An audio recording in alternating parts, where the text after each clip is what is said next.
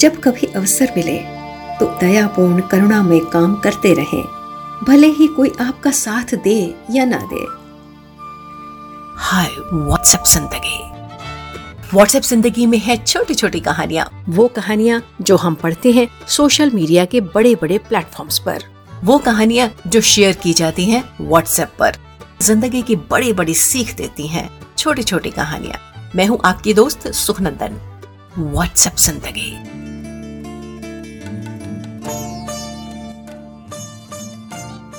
तकरीबन दस साल का एक गरीब लड़का अपनी छह साल की छोटी बहन के साथ एक दिन बाजार से गुजर रहा था।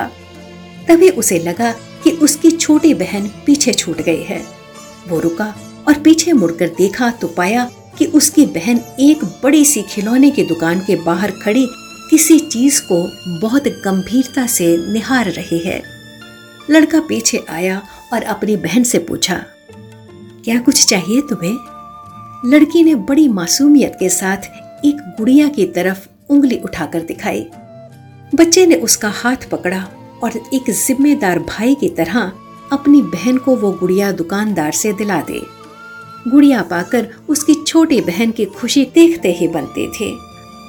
दुकानदार पूरा माजरा बड़े गौर से देख रहा था, पर शांत रहकर वो उस छोटे से बच्चे के व्यवहार को देखकर बहुत हैरान भी हो रहा था। अब वो बच्चा बहन के साथ काउंटर पर आया और दुकानदार से पूछा, दादा कितनी कीमत है इस गुड़िया की? दुकानदार बहुत भला इंसान था। जिंदगी के तमाम उतार चढ़ाव उसने देखे थे।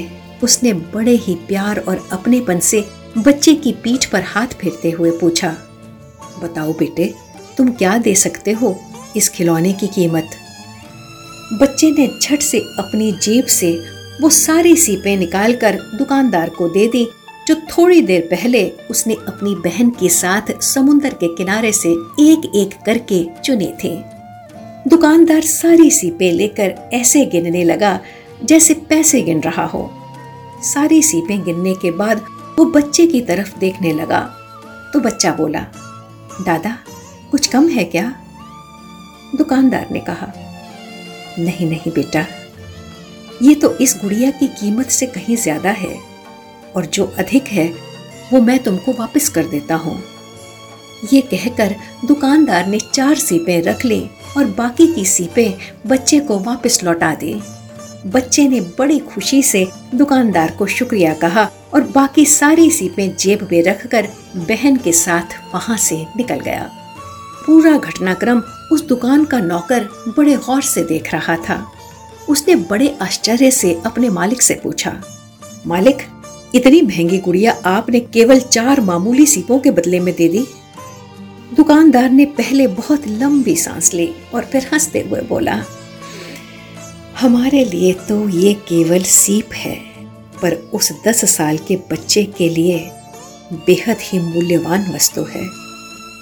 सबसे खास बात यह है कि इस उम्र में वो मासूम नहीं जानता कि पैसे क्या चीज़ होते हैं, लेकिन जब बड़ा होगा और जब उसे याद आएगी कि उसने सीपों के बदले बहन को गुड़िया खरीद कर दी थी, तो उसे मेरी याद ज़रूर आएगी और वो ये सोचने पर विवश हो जाएगा कि अभी भी इस पृथ्वी पर नेक दिल लोगों की कोई कमी नहीं है और वो अच्छाई के रास्ते पर चलने के लिए प्रेरित होगा। यही एक घटना जीवन भर उसके अंदर सकारात्मक दृष्टिकोण बढ़ाने में मदद करेगी और मुझे यकीन है कि वो भी एक नेक दिल इंसान बनेगा और गरीब ज़रूरतमंदों की मदद करेगा। कहानी यहीं खत्म हुई। साथियों, जब कभी अवसर मिले तो ऐसे दयापूर्ण करुणा में काम करते रहें, भले ही कोई आपका साथ दे या ना दे, समर्थन करे या ना करे। सच माने, इससे आपको जो आत्मिक सुख मिलेगा वही सच्चा सुख है। कहानी को सोचिएगा जरा।